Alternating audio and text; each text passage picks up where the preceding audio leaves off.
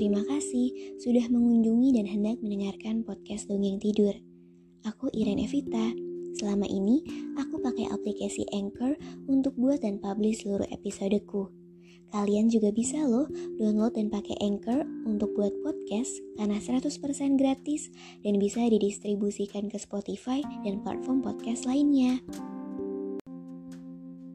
Selamat mendengarkan permintaan istri nelayan dan pangeran ikan Semoga lekas tidur dan bermimpi indah.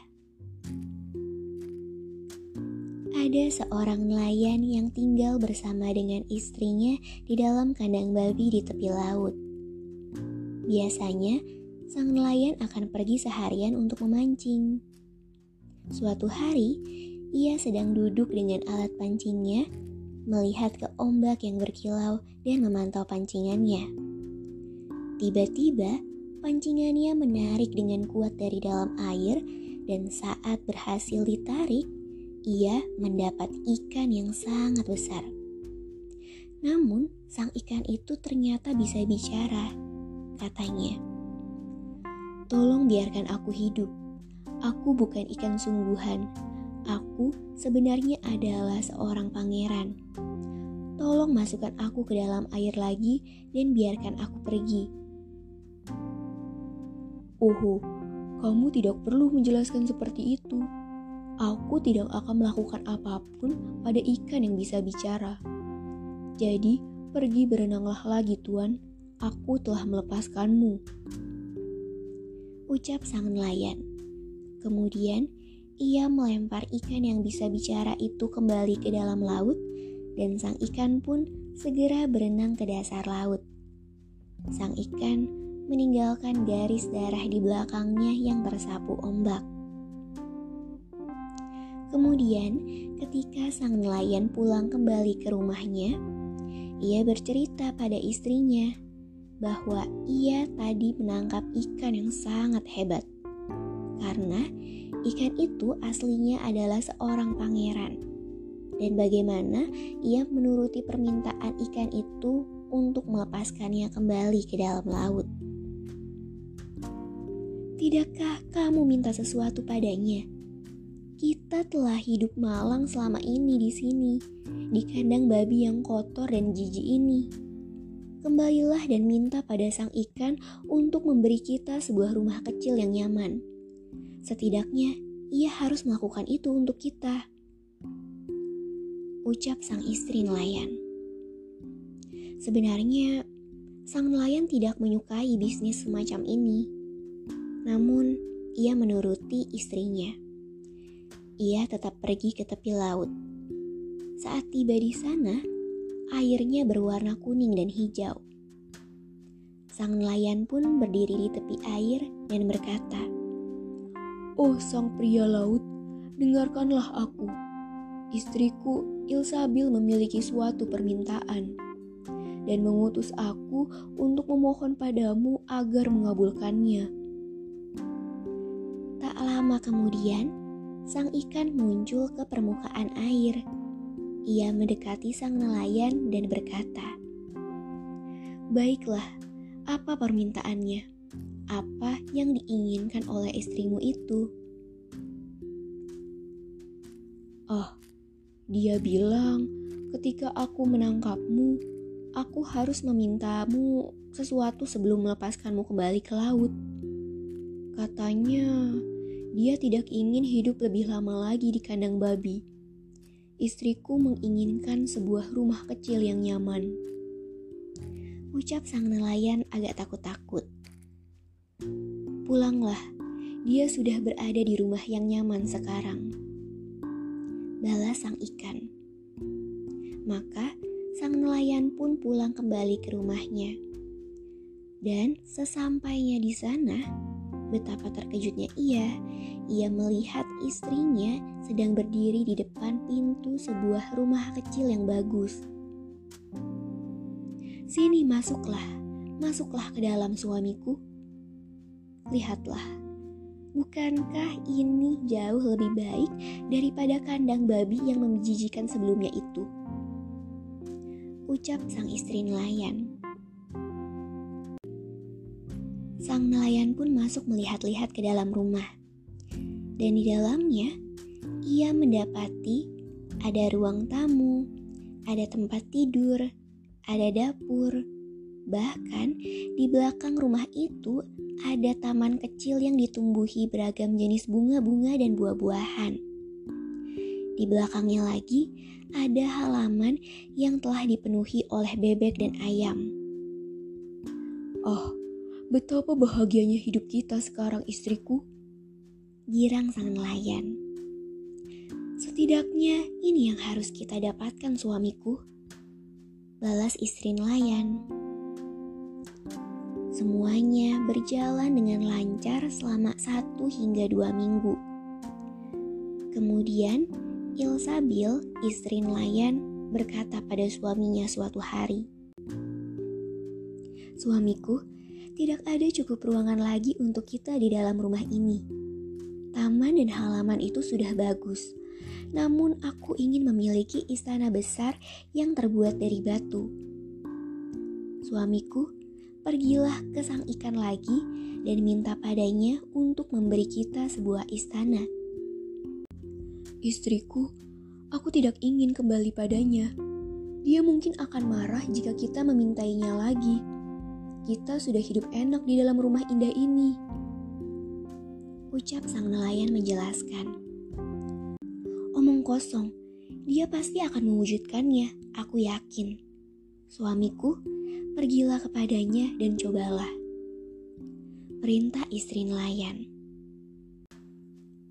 Sang nelayan pun menuruti istrinya dan pergi kembali ke tepi laut dengan berat hati. Saat tiba di sana, airnya berwarna biru dan tampak suram, meski tampak tenang. Sang nelayan mendekat ke pinggir ombak dan berkata, Oh sang pria laut, dengarkanlah aku. Istriku, Ilsabil memiliki suatu permintaan dan mengutus aku untuk memohon padamu agar mengabulkannya.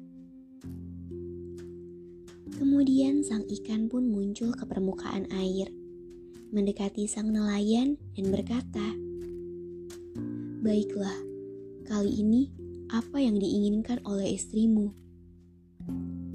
Istriku ingin tinggal di istana yang terbuat dari batu. Ucap sang nelayan dengan takut. Pulanglah, dia sedang berdiri di depan gerbangnya sekarang. Ucap sang ikan.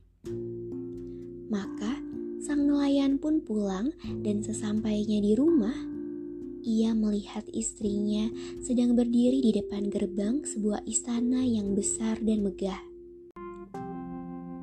Lihat, bukankah ini megah? Ucap sang istri nelayan senang.